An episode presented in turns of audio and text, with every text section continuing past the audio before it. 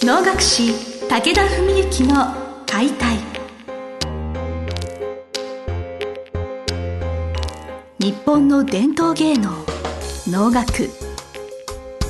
それはユネスコ無形文化遺産にも登録された我が国を代表する舞台芸術。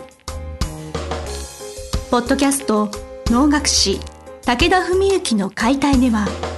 関税流して方として数多くの対局を演じてきた能楽師武田文幸が600年以上の歴史を持つ能楽を優しく解説。能楽師として自らの経験とその思いを語ります。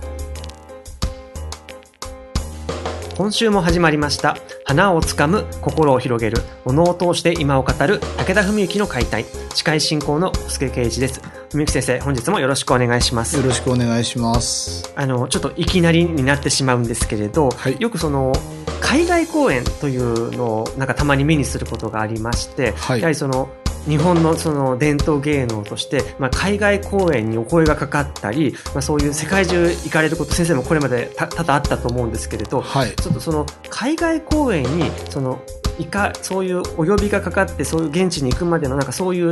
話をちょっとお伺いしたい。なるほど。どういう時に、はいえーっとですねまああの僕は実はあの今まで行ってる海外公演というのは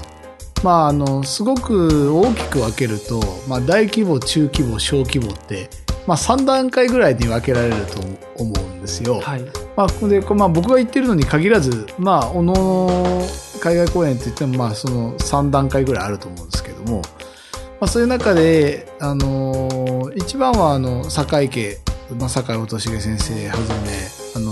ご子息方が僕ら兄弟と同じ世代の、はい。まあ、堺さんというお家があるんですけども、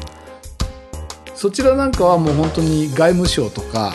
野村財閥とかそういうとこがこうバックについてお金を出していただいてもう本当一段でもう超一流のメンバーで30人とかそういう人数で行くみたいなね、まあ、これはもう本当に要はどっかからしら相当なお金が動かないとまあ端的には成立しないわけですね。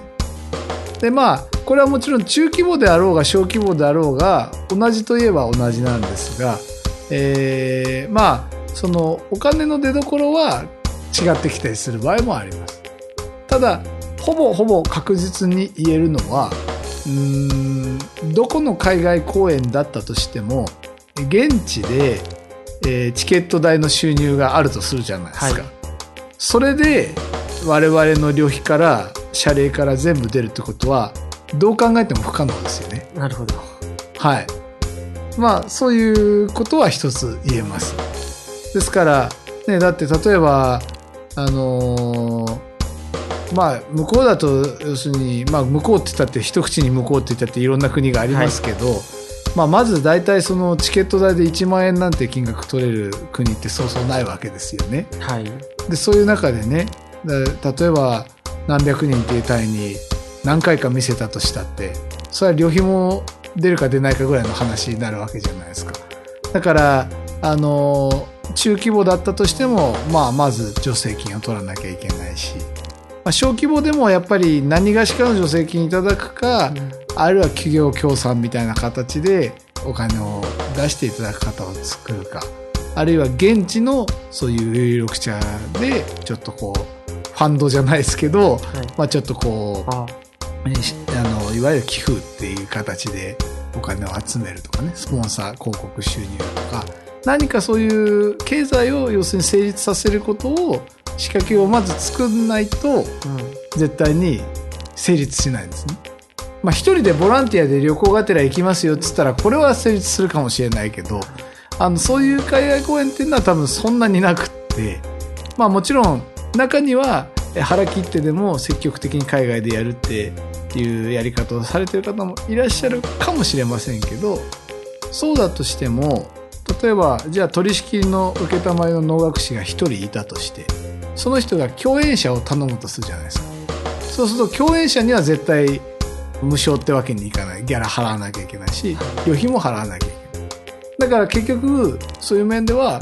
どんなに安く行こうとしたって、ね、2、3人で行ったって数十万はかかるし、まあ多分数百万はかかるし、っていう話になるわけですね。その経済的な裏付けがないと、なかなか実現にこじつけられないよそううな企画だ、はい。という中えで、これがまずあの大前提です。はい。で、まあいきなりね、なんか夢のない話になっちゃって恐縮なんですけど、まあまずその大前提があって、で、じゃあ実際どうやったら海外公演が成立するかはい。というのは、これもね、うーん、非常に誤解を恐れずに言えばっていう言い方になっちゃうかもしれないんですけれども、その受けたまわる能楽師が行きたいって思わないと成立しないであす。まあ、そうだと思います。はいそれはまあもちろんじゃあそんなの全部の舞台日本での舞台だってそうだろうって言われちゃえばそうなんですけど日本で頼まれて舞台に出るそれが例えばあの北海道だとしても沖縄だとしてもねあのどんな距離があっても国内であれば自分でねまあ行けるし、ね、あの旅の手配だってもちろんできるしそんなに大変なことじゃないんですけれども海外となると、まあ、まず例えばビザを取るか取らないかとかねそういうところの問題から出てきますし例えばじゃあ免償族持ってくるのにも、まあ、下手したらそのいわゆる税関でこう、ね、骨董品持ってる入国するとか出国するとかっていうことにもなりかねないわけです。はい。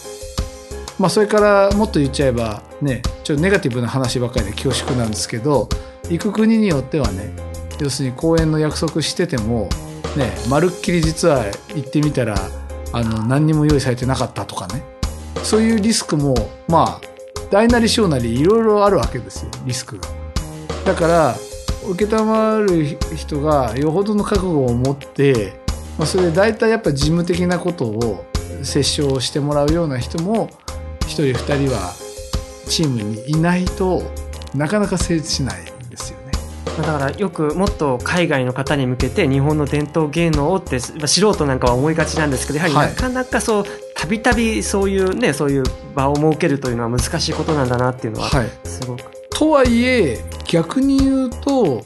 大体多くの方がそういうふうにまあおっしゃってくださるんですよね。ところがまあこれはまあそう言ったらもう身も蓋もないって話になっちゃうんですけれども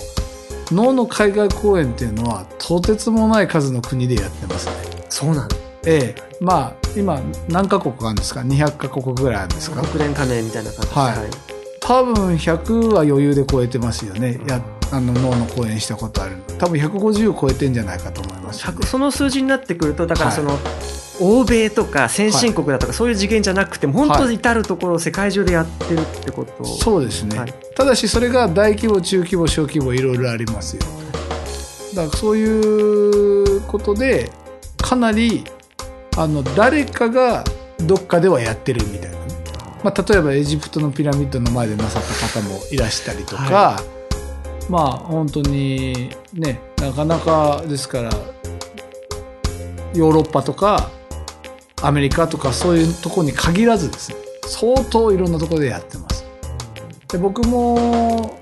まあ7カ国ぐらいは行ってるんですかね。はい僕だけでもですね。ですから相当いろいろ行かせてもらってますね。